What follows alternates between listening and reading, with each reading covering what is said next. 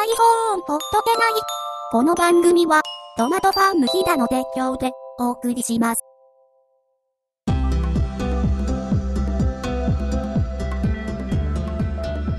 iPhone ほっとけない第59回でございます。この番組は iPhone3GS を日本で最初に手に入れたトマト屋がお送りするポッドキャスト番組でございます。さあ、59回目ということで今回は、えー、つい先日行われました WWDC2011 の発表を振り返りながら、えー、こちらの方と番組進めていきたいと思います。どうも、こんばんは。こんばんは。えっ、ー、と、2回目の登場のような気がしますけど、初めての登場になります。コマシーです。よろしくお願いします。よろしくお願いします。まあちょっとね、ちょっと声には聞く覚えがあるんですけど、まあコマシーさんってことは僕も最近あの、ツイッターで知り合った方なんですけど。そうですね。はい。はい、あの、まあの、深いところは気にしないでいただいて。わかりました。はい、じゃあ、まあ、このコマシーさんですね、非常にあの、RSS リーダーを読むのが趣味という、はい、お話を聞きまして。あのー、アプリ自体も今5つ6つぐらい入れてますかね。その RSS をチェックするためだけの。チェックするために、あの、なんかシーンによって使い分けるというですね。あの、ちょ、ちょっといいですか？もう WWDC の話は置いといて聞くんですけど、はい、その RSS をチェックするシーンの違いって何ですか一体？いやあ、例えばですね、まあ僕は基本、まあ通勤の際に使うことが多いんですけど、はい、例えば、えっ、ー、と、まあ、電車とかでですね、あの、地下鉄を乗ることもしばしばあるんですね。うんうんうん、そうすると、例えば、えっ、ー、と、RSS リーダーアプリだと、バイラインというやつだと、はい、えっ、ー、と、ウェブまでキャッシュしてくれるんですよ。おバイラインは記事まで、その電波のあるところで、はい、こう受信しておけると。はい。はい、っていうことなので、地下鉄で電波が入らないところでも、ウェブ画面が見れちゃうんですよ。おその、なんていうか、送られてきた、えー、っと、はい、何行か何文字かとかのその制限のある文字だ、文字数だけじゃなくて、はい、ウェブページまで全部。全部キャッシュしてくれるので、えっ、と、気になった記事を、えー、地下鉄の中でもウェブまで見れちゃうっていうメリットがあるんですね。はいはいはい。で、例えば、ただ外にいる時だと、まあ、ウェブまでキャッシュするんで、ちょっとバイラインって動機がやっぱり遅いんですよ。うんうんうん、えー、そういう時は、例えばリーダーというやつを使うと、非常に早く、うん、えっ、と、同期してくれるので、記事が読みやすいですよとか。あとは、えー、例えばツイッターに記事をそのまま投稿したいとか、っていう場合だと、えっ、と、RSS フラッシュ G とかっていうやつですと、うんうん、えー、非常にまあ、えー、多機能なので、それを使ってみたりとかですね、ちょっとシーンによって今使い分けている。あの、そこまでしてほしいような情報はそんなに、そんなにあるもんなんですかね？えっと、ね、もう、もはやもう完全に趣味の世界ですよね、これは。あと、あの、優越感っていうやつです、ね。俺は人より知ってるぞ的な感じか。しかもシーンによって使い分けてるぜっていうですね。完全にもう本当に趣味ですね。本当に趣味の領域になってますね。まあそんなわけで、まあ WWDC に関してもかなりいろんな記事が各所から出ていますので、はい、まあそんな記事も思い出しつつ、いろいろと進めていきたいなと思います。はい。さあですね、まあ、今回59回ということで、ちょっと突然なんですけども、はい、実はですね、これ、あの、全然打ち合わせでも、あの、言わなかったんですけど、はい、あの、iPhone ほっとけないの最終回が60回に決まったんですよ。あら、回じゃないですか。だから、最終回前の実は貴重な1回でございます。いいんですか、僕で。いやいやいや、もうこれはもうね、こう思い立った時にね、もう、はい、あのそんなに前じゃないんですけど、あ、60回で終わりにしようっていう話は、僕の頭の中でポンと出てきたんでね。今なんか急に僕汗かいてきたんですけど。大丈夫です。あの、60回は、あの、はい、例の人にお願いする予定なんで、ね、はい。まあちょっと、60回だけで僕3部作ぐらいになるんじゃないかなとか、話が伸びすぎちゃって。伸びすぎちゃって。最終回その1、最終回その2、最終、本当の最終回みたいなもうなんか、泥沼にはまるような気がしないでもないですけどね。もう最後は涙涙で終わるんですかね。そうですね。涙涙で。はい。涙枯れてそうですけどね、喋りすぎでね。多分第3話あたりはもう声カラッカラになってるっていう。うね、序盤とかでこう思い出を話して、こう一通り泣いた後に、はい、でーみたいな。感じになるかなと思いますが、まあそんなちょっと、はい、まあそんなミニ情報、ミニ情報というか、あんまミニじゃないかな。そんな話も入れつつですね、はい、えー、先日の WWDC2011 を振り返っていきたいと思います。えっ、ー、と、まあ僕もあの、コマシーさんも、えっとですね、はい、実際にあの、リアルタイムに午前2時から、えー、まあ4時、4時半ぐらいまでですか、えっ、ー、と、ユーストリームやツイートキャスティングを使って、こう、実況というか、生配信みたいなのをやりまして、まあ実際あの iPhone ほっとけないは58回の方は、その生実況の様子を、まあ録音しといたものを、2時間半ぐらいの、ね、45分に、なんとか 気合で、めちゃくちゃ大変でした、あれ。久々に、あの、音の編集したら疲れちゃいましたね。あの、拝聴させていただきました。いやいやいやもう、まあ、できるだけその、なんだろう、生感というか、はい、こう、気分が高まっていくというか、やっぱ発表があるごとにテンションが上がるような、その、なんでしょうね、ライブ感は損なわないようにしつつ、でも、はい、ね、2時間だだ流ししたら さすがにね、はい、聞いてかなり、もうかなり巻きで喋ってるのは、もう、すごい伝わってきました。あと、まあ、えっ、ー、と、これは聞いた方が感じてるかどうかわかんないですけど、はい、明らかに最初の、まあ、10分15分と最後の10分15分を比べると、まあ、声のトーンというか声質というか、疲れちゃう。眠いよっていう感じが、まあ伝わってきてるかどうか、まあ本当はね、これが喋りのプロフェッショナルであればね、はい、そういうのは感じさせないぐらいの この。いやでも2時間喋りっぱなしは疲れますよ。でもまあ、あれですよね、深夜ラジオとかは。まあそうですけどね。そうですよね。ああいう、なんですか、オールナイトニッポンとか、はい、ジャンクとか、あれですかね。はいあれでも CM 入るし、曲流れますからね。結構 CM と曲が、最近はあの AM 曲もかなり FM 化というかね、はい、一昔前の FM みたいな感じで結構音楽が流れたりとか、あとはまあ CM がどうしてもね、入りますから、もちろんあの音楽かかってる間も打ち合わせしたりとか、次どうするかっていうあの目まぐるしく忙しいんですけど、まあそれに比べて本当に2時間、ただただあの野球の実況かってぐらい喋り続けたもんで、終われる終われるっていう。そうですね。しかも何がひどいって、この自分のネイティブの言語じゃないんですよね。見て、見たり聞いたりしてるものが。それがまたね、頭の中フル回転で、やっぱ同時通訳はね、あの、よくニュースとか見てても10分15分ぐらいで交代するってよく言うんですけどね。はい、あの、アメリカからとかの中継とかは同時通訳の人はもうすぐ交代実はい。ろいろしたりしていくんですけども、はい、まあそんな中継をしましても、僕の方もそんなてんやわんやでしたけども、はい、小町さんの方はいかがでしたか？そうですね、こちらもてんやわんやでしたね、本当に。あのー悲しいかな、ちょっと英語ができませんので。あら、はい。まあ、あ僕ら二人もあんまりできてなかったですけどね、はい。なんですけど、えっ、ー、と、そのリアルタイムで追っかけていくにはどうしても英語のページじゃないとやっぱり追いつかないんですよね。そうですね、基本的には。はい、あの、エンガジェットとかギズモードとかで、はい、まあ日本語の方も出てましたけど。はいはい。最初そこを見てやろうかなと思ってたんですけど、やっぱり更新が圧倒的にや遅れてまして。タイムラグすごかったですね。そうです。全部が終わって、まあ、はい。ええっと、エンガジェットの、僕らエンガジェットの英語版を見てたんですけど、はい、こ、こちらもそうですね。そうですよね。英語版が終わって、 Thank you みたいに書いてあると、裏で、はい、えっと、日本語版は One more thing とか。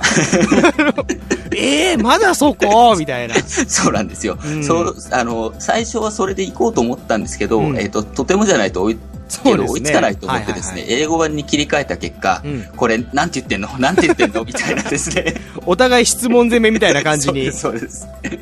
なんか数字が書いてあるけど、なんだろうね、これ、って言いながらですね。もうグダグダになってましたね、本当に。はいはいはい、はい。またあれがですね、難しいのが、はい、まあ、英語版でも日本語版でもそうなんですけど、はい、こう文字の情報と,、えーと、はい、スクリーンショットの写真の情報が前後するんですよね、転送量の問題で。で次の話題は、なんか、ローンチパッドとかって言ってるのに、写真はまだ1個前の、なんかスワイプの画面のやつだったりして、どっちだよみたいな。そうですね。これはどっちの絵みたいな。そうそうそうそうそうそう。あその前後がなかなか大変でしたね。結構内容的には難しかったですか？難しかったです。しかもソフトウェアだとやっぱりなおさら難しいですね。そうですね。はい。あの、ハードウェアだと、なんとなく、なんかスペック比較みたいのが、なんとなくできるんですけど、やっぱりソフトウェアってなってくると、一概に言えないので、いや、そこら辺もちょっと苦戦しましたね、そうですね。だから、はい、こういうソフトウェア的な側面でくると、本当は、こういう、ただ実況をやるだけじゃなくて、はい、非常にそのソフトの開発者であったりとか、はい、もっとあの、なんちゅう、知識をすごく持っていらっしゃる方だと逆に面白い番組が作れるんですけど、あね、まあ悲しいから僕らはね、そういう、そうまあどちらかというとこの、非常に表層的な知識で、どちらかというと、はい、あの、まあね、上積みで遊んでる方なんで。そうですね。あの、冒頭に言った通り、ただの趣味ですからね。そんで本気でその、職務としてプログラミングやられてる方とは、もちろん比較はできないし、でもそういう方としてもやっぱり展開が早いんで、はい、あまり深いことを話す前に次の話題、次の話題に行っちゃって、なんていうか中途半端にフラストレーションが溜まって終わるかなっていう印象はありましたね。はい、じゃあかなり大変な実況に大変でしたね、本当に。ということで。はい。で、まあ今回大きく、えー、3つの新しい出来事の発表がありまして、1つ目がまあライオン、はい、MacOS、あ、Mac ってつかないんでしたっけ、今。えっ、ー、と、って言ってますけど、うん、アップルの公式のやつでは MacOS って書いてありましたね。あれ、なんか記事が上がってましたよね、なんかもう。そうなんですよね。Mac つかないっていうのがあったんですけど、うん、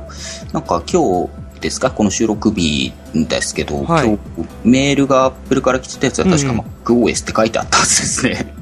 ただまあ今公式、アップルの公式を見ると、OS10 ライオンであったりとか、そうですね、やっぱ OS10 ライオンって書いてあるんだけど、はい、ただですね、7月発売、Mac アップストアでって書いてあるから、Mac っていう言葉を捨ててるわけではないんでしょうけど、なんかちょっと、僕なんか最近アップル全体に思うんですけど、はい、なんかごちゃごちゃしてきたなっていうイメージは。そこを無理やり変えなくてもよかったような気がしますけどね。あ、そしてすいません、メールを見たら確かに OSX でございました。ああ、やっぱそうなんですね。OS10 ライオンへということで、まあその OS10 ライオンと、はい、そしてまあ、えー、これはまあ一番 iPhone ほっとけないでは軸に大きく取り上げようかなと思ってるのが iOS の5、はい、5でございますね。かなり変わりますね。プラス iCloud、この3つ、まあちょっとさらっとライオンの方からやっていこうかなと思うんですけども、はい。ライオン自体はまあ去年の、えー、といつだ？あてか2月とか3月にもありましたっけ？まあもう結構ずっと Back to the Mac とかっていうね、はい、名前でずっとだらだらやってきてて、まあ、デベロッパー版のも実はちょっと僕もちらっと見せてもらったことがあって、はい、まあまあ、だしまあ、だって公式のページにもずっとプレビューで出てましたしね。そうですね。うん、特にその度肝を抜かれるようなものは。のはそうですね、まあ、なかったですけど、まあ、やっぱりああやってプレゼンテーションで改めて見せられると、そうですね、はい、ちょっとやっぱ違いますね。ワクワクはしますね、はい、まあ、ね、まあ、この10個の機能のアイコンがちょっと変だって話は、まあ、58回の方でもしたんでね、はい、それは、そうですね、まあ、心に留めておいていただければ、はい、さあちょっとこの、まあ、全体を通してアイコンが微妙じゃないって話は実は58回で出たんですけど、はい、このなんかメタル調のこれが、このアイコンはちょっと僕はあんまり好きじゃないっていうか、個人的には。で、結局なんか Mac アップストアのアイコンはそのまんまで浮いちゃってるし、そうですね。なんか、わけわかんないなっていう。統一性がちょっとないかなと、ね、バージョンとかこのエアドロップとか、はい、メールは結局昔のままですし、はい、なんかこれはいまいち。だえっ、ー、とアップルの方はこのアイコンはアイコンのデザインで一人の方なんですかね、チームごとに実はアイコンもそこでデザインしてるとかやってるんですかね。なんかまあ昔はやっぱりその、まあ、今もでしょうけど、デザインチームは非常に厳しいはい、なんていうかシークレットな空間で、えー、なんか精鋭されたメンバーがみたいな噂もありましたけどね。なるほどそう。するともうちょっと統一してもいいのかなって思うんですけどね。なんかちょっと全体の統一感が。であのなんだっけ、えー、っと、はい、ミッションコントロールでしたっけ？はいはいはい。あれもまあ非常に全てを俯瞰できて見えていいんですけどそうですね。ただなんかちょっと逆にぐちゃっとしたイメージ。これちょっと本当に使ってみないとなんとも言えないんですけど。まあ便利だと思うんですよ。便利だと思うんだけども。はい、まあエクスポゼと、えっ、ー、と、スペーシスの統合みたいなこと言ってましたよね、そういえば。なんで、どうなんですかね、これ。で、まああとはいろいろ機能を見ていきますけども、はい。実はね、アクセシビリティで言語の読み上げがすごい増えたんですよね。あ、そうなんですか。23カ国語のテキスト。ほう。で、日本語も読み上げられると。これは今までもまあ英語の読み上げはありましたけど、はい、ないのかな今まではどうだったんでしょうね確かなかったような気がするんですよねちょっと記憶がないですね。はい。とでちょっとやってみようかな。実はあったりしてね。あとはまあまあエアドロップが増えましたっていうお話と、はい、とまあなんかあんまり見られてないやつでいろいろ探してみたんですけど、はい、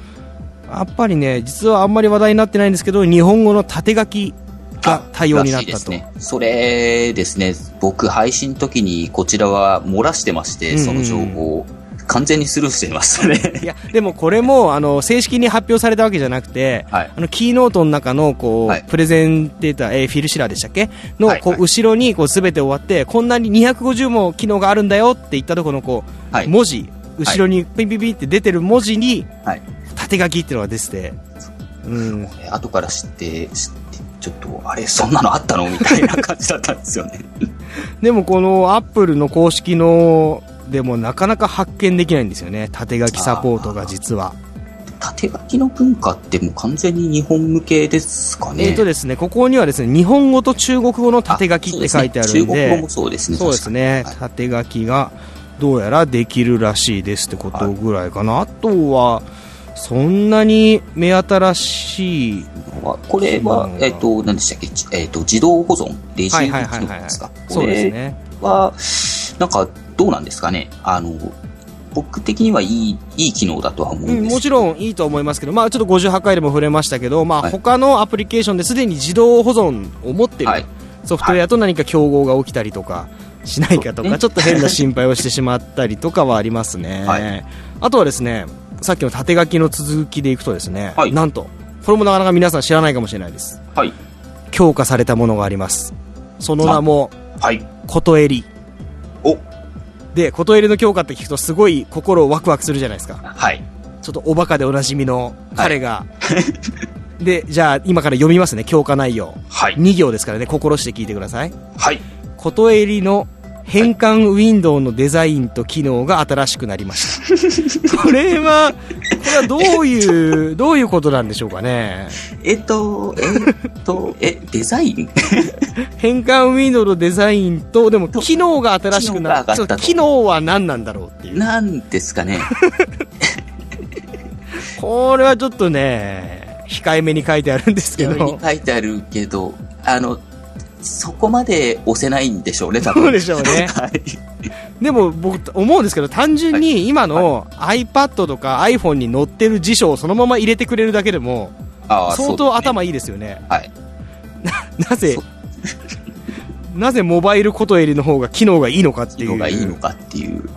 まあ、申し訳ないですけど、僕はことえりは使ってないですけどね。今何使われてます？日本語入力は。今 ATOC です。あ、ATOC を使ってますが、はい、僕もあれですね、僕は Google 日本語入力を。ああ、あれもいいらしいですね。非常にいいですね。あのー、なんていうか、日本の固有名詞がバンバン出てきすきすぎちゃって。はいはいはいはい。そんなの入れるつもりないのになんかいきなりアニメのタイトル入れちゃったりとか。知らねえよっていうのがいっぱい出てきたりとか、ただ、ただ問題があって、はいはい、Mac 製品がすごく弱いです。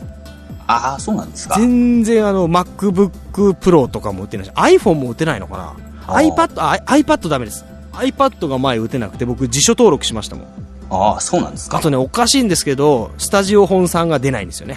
出ないから、あの、もう、あの、ユーザー辞書で、本さんって打つと、あの、スタディオ本さんって全部あの、英語で出るように登録したんで、ぜひ皆さんもね、登録していただければ。だから僕がツイッターで、あの、本さんって入れて、あの、フルネームで出てるときは、あ、きっと、マックで、あの、夜袋で打ったんだなと思ってください。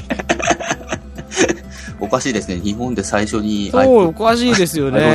ちょっとあの、多分ね、あのあ、彼が伝えてないと思う。孫さんがね、伝えてないと思う、ジョブズに。伝えてないんですね。うん、ちょっと伝えそびれてると思うから、これは強く言っていきたいと思いますけどね。まあなんでまあライオンはこんな感じですかね。あとはまあ使ってみないとっていうことと、まあやっぱ一個大きいのはマックアップストアのみでアップグレードがってことで、はい、まあいわゆるパッケージ版物理メディアがなくなると。なくなると。うん、えー、あとは発表になってないとこだと、えっ、ー、と、ファンドマイマックですか？あの、Mac を探すが、実は搭載されてるらしいですね。うん、まあ250もありますからね。そうですね。デベロッパー版の方で見つかったっていう記事が出てたので、うん。うん、まあ、そう、あのー、もともと入るだろうと思ってたら全然発表なかったので、うんうん、あれあれあれなんて思ってたんですけど、やっぱり入ってるみたいですね。うん。だから、結局、あれ、ファインドマイマックは、モバイルミーの付加機能みたいな感じですから、ね、まあ、今後は iCloud が無料化された以上、すべての iPhone で、探せる。使えるということなのかな？になるといいですけどね。まあ、えっ、ー、と、一番悲しい出来事としては、はい、まあ、このライオン、僕の Mac には入らないと。あれ？あインテルの Mac ですよね？インテルの Mac ですけど、はい、えっと、システム要件がですね、コア2デュオなんですね。はい、で、えっと、一応、念のためですね、はい、ま、Mac についてを開いたところです ね。念のためにね。念のためにね。念のためですけどね、うん、あの、コアデュオって書いてあったんですね。な、なんですかね、コアデュオって。なんか、2が入ってなかったんですよね。それなんか、あの、マジックとかで書き出したりしちゃダメですかね。それで画面に。ますかね。まあ、微妙なとこで切りましたね。切られたっぽいというか。まあ、結局、だから MacBook Air が今、コア2デュオなんで、はい、コア i シリーズで切っちゃうと、Air が、入らないからっていうことだとは思うんですけどもね。はい、でも、コアデュオとコア2デュオってそんなに結局だから、多分あれでしょうね、CPU の差っていうよりは、はい、それに関連したチップセットだったりとか、グラフィック系の問題だと思うんですよね。そうですよね。うん。じゃあ残念ながら、まあ、新しいのをお買い求め。まずは7月の時点で指を加えてみんなが、うん、あの、騒いでるのを見るというですね。ただまあ今回の OS の10.7なんですけど、はい、とあんまり中のこう、はい、アルゴリズムというか、はい、エンジン部分について言及がないんで要は前の1個前のスノーレパードでもう全部ココアで書き直したっていう、はい、実は一から書き直して、なんか64ビット完全対応みたいな話で、まあ、いわゆるインテルのコアシリーズとかにも、まあ、いいよみたいな感じにしたんで、はい、あのプロアプリケーションを使う方はい、あの非常に業務とかでガンガン使われる方にとっては無理にアップグレードをしなくても、はい、ああそのレパードの方がいいかもしれないっていうことですか、うんまあ、もちろんあの、えー、っとなんだっけミッションコントロールとかがあって作業効率は上がるんでしょうけど、はい、そうですね。ただそのやっぱ Mac アップストアを通さなきゃいけない。やっぱりあの、業務用のマシンだとネットにつなげてない場合、えー、インターネット接続してない場合も多いので、その場合は無理して何かするっていうよりは、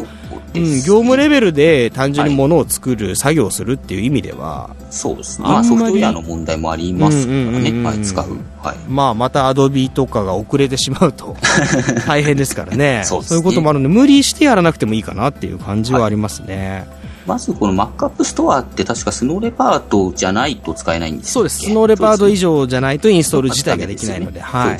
さあちょっとね内容の話を熱くしすぎてしまいましたので、はい、超駆け足で結局一番真面目にやるっつったのに iOS5 の話が駆け足になっちゃいますけども、はい。まあ、iOS5 の話はいろいろまあ新機能が出てはいるんですけど、まあ、200くらい実は新機能があるんですそうですね。とか API も非常に多く増えたっていうのがあって、はい。まあ、一番単純に便利なのはやっぱ通知機能が頭良くなったっていうところが、でね。はい、でもこれはアップルの,、ね、あのキーノートも昨日とでも謝ってましたよね。今までみんなの流れを遮ってごめん。これは悪かったって、まあ、はい。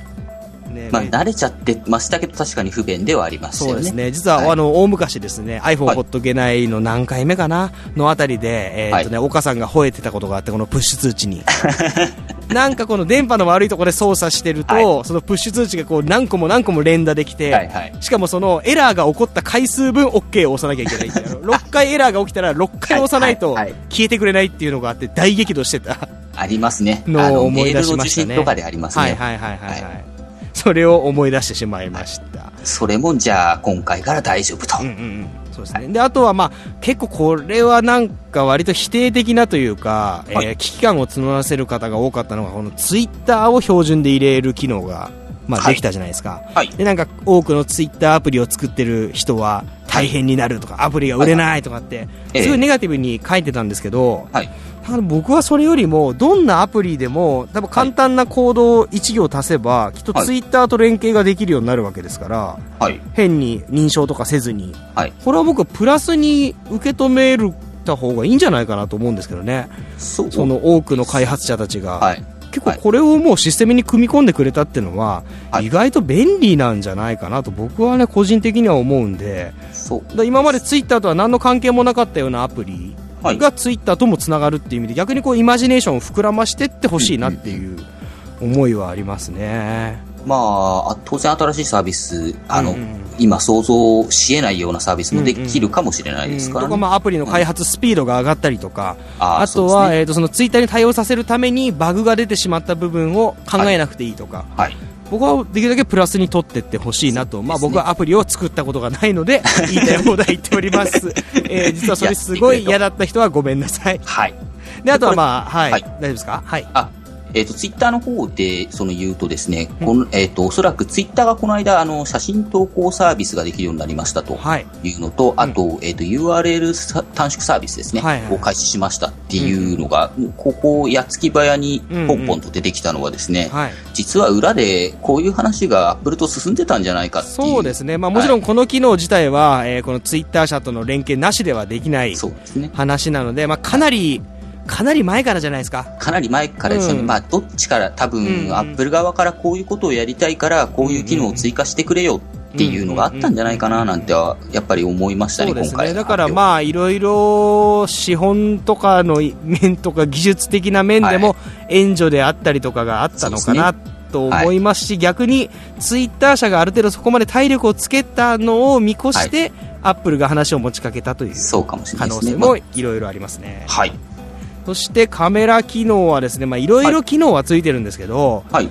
えっ、ー、と、おそらく一番の機能っていうのは、はい。まあ、いろんな技術的ななんか赤目軽減とかズームができるとか、えー、そういうのよりも実は、はい、ロック画面から簡単にカメラが呼び出せるようになったという。そうですね。これはかなり便利ですよね。うん、ここにつきますね。だから今までどんな、はい、えー、っと、カメラアプリよりも早く、はい、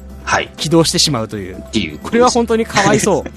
なんかスピードカメラみたいな結構使っ作ってる人いましたよね。はい。すぐ、なんか何秒起動みたいなやつですよね、本当に。これはちょっとかわいそう、本当に。これむしろ、あの、ロック画面からカメラ撮りに行くっていう習慣が逆、もうついてしまいますよね。うん、そうなんですよ。だからカメラアプリを使うときは本当なんか、やる気があってやる時とかなっちゃいますね。はい、そうです。うん、あこれももしかすると、バックでうまく他のアプリが同じようにできるように。う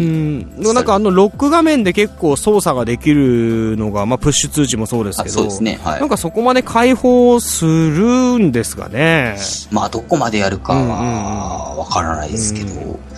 まあでもこれもうカメラ系のアプリこれ対応できなかったらほぼ使い物にならないですよね、もう今後は。まあエフェクトとかつけるカメラ機能はまあいいですけどね。まあそうですけどね。はい。であとはまあリマインダー、まあこれは完全にもう Remember The Milk っていうことでいいのかな。もうまあ、あの、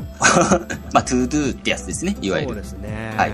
これ、えっ、ー、と、まあ、いいのは、えっ、ー、と、位置情報からのアラート通知ができるらしいので、はいはい、例えば、トマト屋さんがスタジオ本さんで何かしなくちゃならないっていうリマインダーを設定して、本さんに行くと、プッシュで知らせてくれるっていうこともやってくれるみたいですね。なんかこれ思うんですけど、このもちろんその絶対的な場所、例えばまあ地図上のどこに行ったらプッシュ通知っていうのでもいいんですけど、はい、なんか、えっ、と、特定のその iPhone を持ってる人が2人がこう、半径100メートル圏内に 近づいたら、プッシュ通知とか、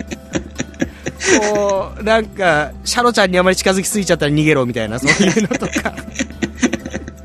なんかそういう連携が、例えばまあ家族とかでもいいですけど、はい。はい、なんかそういうグループを作って、そういうアプリあるのかな？わかんないですけど。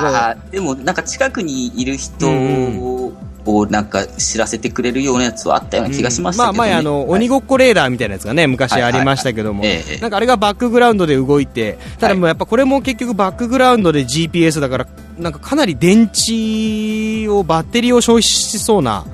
イメージがすごいですね。まあ、でも僕普通に ToDo アプリ入れてますけど、はい、まあその位置情報とかではプッシュしないですが、時間でプッシュしてくれるタイプですけど、うん、それによってあのバッテリーの減りが早いなって思ったことは一回もないですね。なんで、まあ、このリマインダーがちょっとどうだかっていうのはまた別の話なんですけど、今まで ToDo 系、えっ、ー、と、さっき言った Remember The Milk とかも昔使ったことありますけど、まあ、特別バッテリーは気にならなかったですね、その時は。あとはですね、これはまあ、現状ではできないんでしょうけど、こう、はい、なんか家の Mac とか別の iOS から、はい、こう、人の持ってる iPhone に ToDo を追加したりとかができるようになったら、ちょっと面白いかなと思って、こう、家にいる奥さんが、はい、こう、旦那さんがこう帰る時間に、こうスーパーに行ってみたいなのを、家にいながら追加、リアルタイムに追加できるとかだったらちょっと、面白いなと。設定とかできると、そうなってきます。ここら辺がまあその自分で入れるだけなのか、い。ろんなものと同期していくのかっていうのは、ちょっとこれは、面白いから、ね、あとはどうなんでしょうね、あとはカレンダーアプリとかと連動はあるんですかね。どうですかね、とりあえず、うん、えっと、さっきトマト屋さんがおっしゃられたやつは、Google カレンダーはできるんですよね。グループ設定をしてあげて、えっと、権限をそれぞれに与えれば、えっと、みんなが見てるカレンダーに、うん、えっと、勝手に、えっと、予定を追加したりっていうところはやってくれるので、まあ、システム的に、まあ、リマインダーができるかどうかわからないですけど、えっと、機能的には世の中には存在しますね。ねえ、なんか、はい、いろんなことをやらせたい人にどんどんプッシュをね、送ってね、遊びたいなと思いますけどもね。はい。はい。あとはですね、実はこれも結構僕は、はい、えー、キラーアプリの一つかなと思ってるのが、やっぱサファリモバイルのリーダー。はいリーダー機能ですね、はい、特にまあこれは iPad で読むときにすごいんでしょうけども、はい、まあそのサイトの、えー、広告だったり邪魔なものをすべて排して文章だけを読めるようにするという、まあ間接的にこう Google とかのアドセンスが追いやられて、はい、まあおそらくあれでしょうね、えー、広告は、えー、iAd を使ってくださいっていう。あ、なるほど。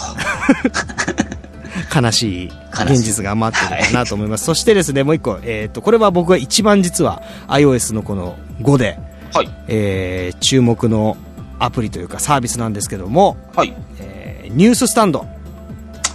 らしいですね。僕僕の中ではそうなんですよ。はい。僕は実はそうでも思わなかったんですよね。グッとこない理由っていうのはもちろん僕もそうで、日本でどう見てもサービスインする気ないだろうっていう。そうです。日本、まあ、サービスインするとしても、えっと、いつの話そうそうそうそうそう、はい、で、さっきちょちょろっと調べてみたんですけど、はい、えっと、iTunes のミュージックストア、要は iTunes 越しに音楽が買えますよっていうのが、はい、アメリカで始まって、えー、2年ほど遅れて、日本ではスタートそんなに遅れましたらしいんですよね、どうやら。はい。で、えー、プラスですね、えー、っと、映画。はい。これはまあ日本でも最近始まったってイメージですけど、ねはい、こちらもや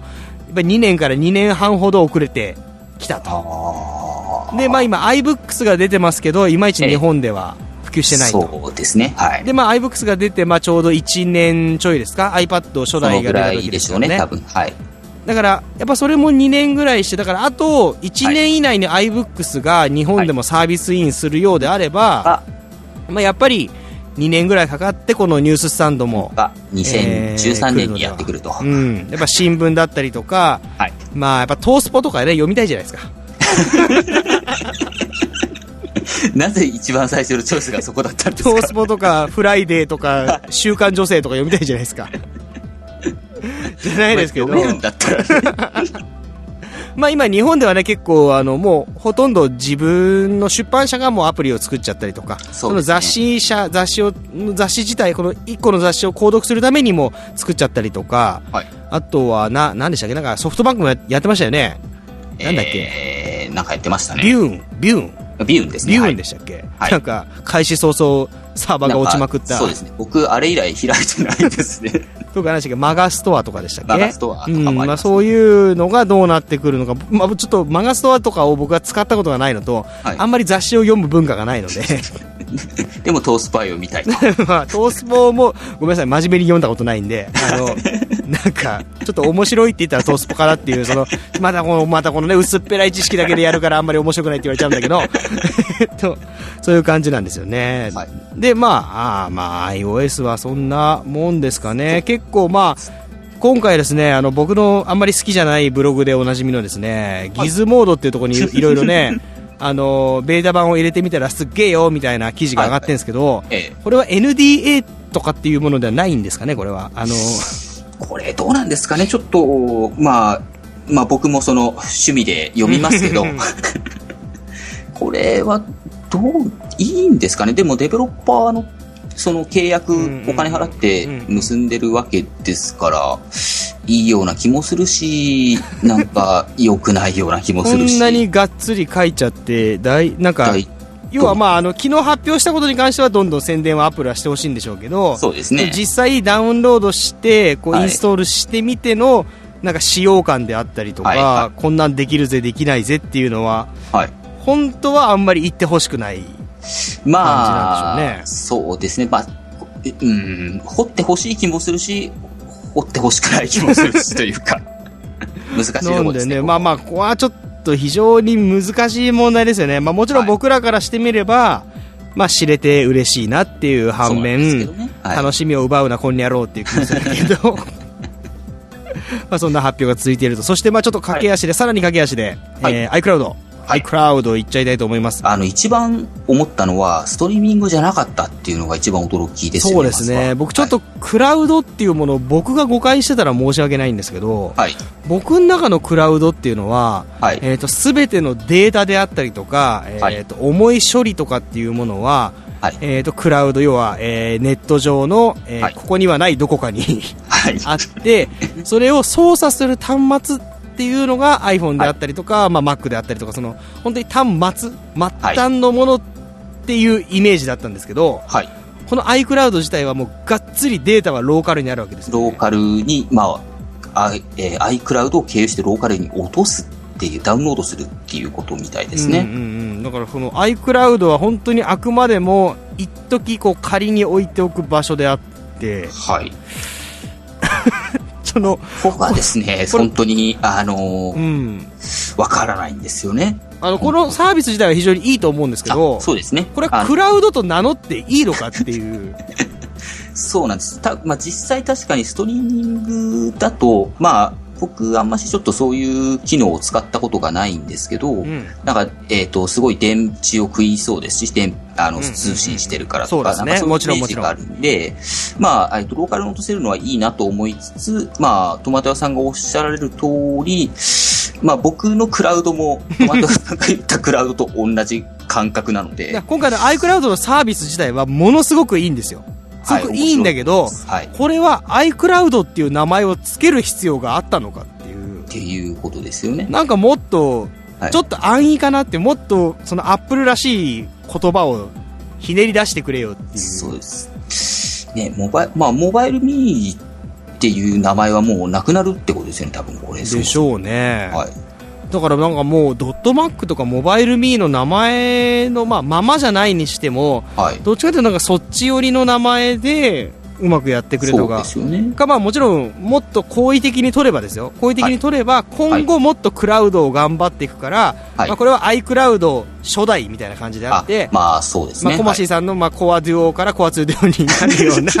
まあ最終的にはこのコア i とか z オンみたいにこうすごいクラウドになっていくっていう意味であればいいんですけどそうですね、まあ、将来的に容量も増えるかもしれないですし、ね、今のままだとはっきり言って AppleID の拡張版でしかないじゃないですか、はい、正直。ええー。これがね、本当にちょっと使ってみないとわからないことが本当に多くて、音楽もそうですし、写真に関しては、えっ、と、なんか30日しか保存できないですよね、確か。そうですね。まあ、まあ、容量 5GB の分っていうのは、まあ、写真や音楽は抜きで、はいはい、えー、単純にこのドキュメントファイルとかを置いておく、えー、まあ、iWork とかのシリーズのドキュメントを置いておいたりとか、はい、まあ、それの API が公開されてますので、はい、それに関するアプリを作ればそこに使うと。で、プラスこの 5GB ってあの、まあ、モバイルミーの時は20ギガかな、はい、容量が。あったんですけど、はい、それは、えっ、ー、と、ファインダーからハードディスクのようにアクセスできたじゃないですか。はいはいまあ、ちょっと速度については、ここは言及しませんけど、この iCloud 自体もそのディスクスペースが、えー、ファインダーから見えるのかどうか。もうっていうのも結構僕は重要かなと思ってますし、はい、どうなの結局だから iPhone とか iPad とかの容量は節約はできないって話ですよね。できないと思います。あの、むしろ、えっ、と、 automatic download という機能があることによって、なんか常時パンパンなんじゃないかっていう、ね、そうそうそう写真が雨のように降ってくるんじゃないかっていう。しかも、ね、常時きっと通知しまくりで、結局多分どっかの記事に出るんですよ、これ。あの、 Photo Stream、はい、クラウドストリームを受信しない方法とかっていうのが出て、多分、はてブとかで何千件とか行くんでしょ？結局そうなんじゃんみたいな感じになるんじゃないかなと僕は思ってますけど、まあ、この iCloud のすごいところは、結局、これに文句言ってるのは、多分僕らみたいなクラウドサービスをある程度理解してたりとか、はい、まあ、ある程度だけどね、理解してたりとか、まあ、すでに Dropbox だったりとか、まあ、僕なんか Pogoplug とかを使ってるんで、でね。はい、まあ、本当にあれはもうがっつりクラウドな感じ。まあ、繋がんないけど。えっと、まあ、調子いい時悪い時の差が激しいですからね。なんかい、いい時あんまし聞かないんですけど。僕結構最近いいですよ。あ、そうなんですか、うん、やっぱ家の回線が太いと多少はいいみたいですけどね。なんですけど、でも普通、普通の人って言い方もあれですけど、はい、なんか iPhone 流行ってるね、次なんか普通のガラケーも高いし iPhone にしてみよっかみたいな人からすれば、はい、かなりいいサービスだと思いますけどね。そうだと思います。多分、うん、えっ、と、意識しないで使えるサービスっていうのは多分、えっ、と、ジョブズさんは考えてると思うので、うん。そういう観点からすると、えっ、ー、と、すごいいいと思います、ね、あんまりイレギュラーな考え方とか、はい、なんか裏技的に使おうとするのが良くないと思う。まあ、そうまあまあそうですね、うん、あのまあ、あくまでスタンダードに使いましょうという、ただこれまでのクラウドっていう概念概念というかクラウドサービスってやっぱそういうマニアックな使い方をする人しか使ってこなかったじゃないですか。そうですね。うん。そこがうまく折り合いをつけられるのかって思うと僕はちょっとこの名前自体は微妙かなっていうふうには 名前は発表になった時からみんな。あの過度な期待をね 持たせすぎだと思う、これは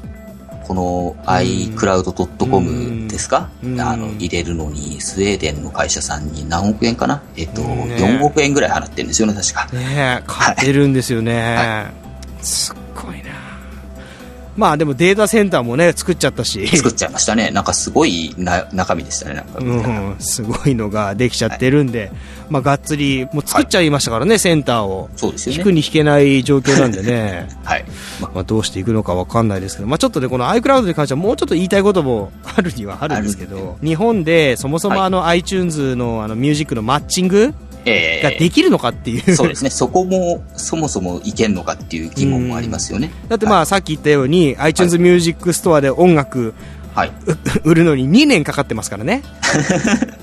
今回も結局何でしたっけ？アメリカの4大レーベル、はい、4大レーベルとは契約しましたっていうあの、基調講演の時は特別確か言ってなかったと思いますけど、えっ、ー、と、結びましたっていうのは情報としてはあるんですが、まあ、少なくとも日本のレコード会社と契約結びましたっていう、あの、お話は一切聞いてないので。まあ、現状においても iTunes ストアで、まあ、日本の曲が全て買えるわけではないですし、そうですね。そこら辺がどう折り合っていくのか、はい。まあ、結果5ギガの方に出なくちゃなんないっていう悲しいオチが出なければいいんですけどそうですね。はい、まあどういうオチになるか分かりませんけど、はい、まあこんな感じで、どんどんまあ少なくとも進化しても新しい方向性はまあこう出たっていうことがあるので、でねはい、あとはまあまあジョブズのちょっと見た目がね、こうすごく心配になってしまうような。ちょっと本当にでもね、ジョブズさんが基調講演出ますって言っただけで、うんうん、アップルの株が 3,、ね、3ドルとか4ドルとかなんか上がったんですよね、確か。ですね、はい。そんなにフィル・シラーは嫌われてるんでしょうかね。で、ティム・クックが全く出ないのも気になるんですそうですね。この秋登場ですんでね、iOS と iCloud 秋登場ですので、こちらもじっくりと見守っていきたいなと思っております。はい。さあ、ちょっといつもよりもかなり長くなってしまいましたけども、ね、まあ前半ね、さらっとやるって言ったライオンの話題で、かなりちょっと熱っぽく語ってしまいましてね。一番熱っぽく語ってます。そうですね。思ったよりも言いたいことがあったみたいですね。これがやっぱこのね、ポッドキャストのというか、このラジオ音声番組の面白いところで、いざ喋り出すと、打ち合わせと全く違うことをね、喋り続けるっていうね。そうなんですよね。あのね、難しいですね。はい僕が、あの、最近出演させていただいているハイスピードアップルも平気で1時間超えますからね、やっぱり。聞いてる方の両親に任せます。ここまで聞いたかどうかは。ただ、えっ、ー、と、60回、次回はですね、一応最終回の予定ですので、はい、えー、よろしければ最終回ぐらいはお付き合いいただけると、ありがたいかなと思っております。はい。はい。そういうわけで iPhone ほっとけない59回、ここまでお送りいたしました、えー、トマト屋と、今回はですね、コマシーさんにもご協力いただきました。ありがとうございました。はい。ありがとうございました。ありがとうございました。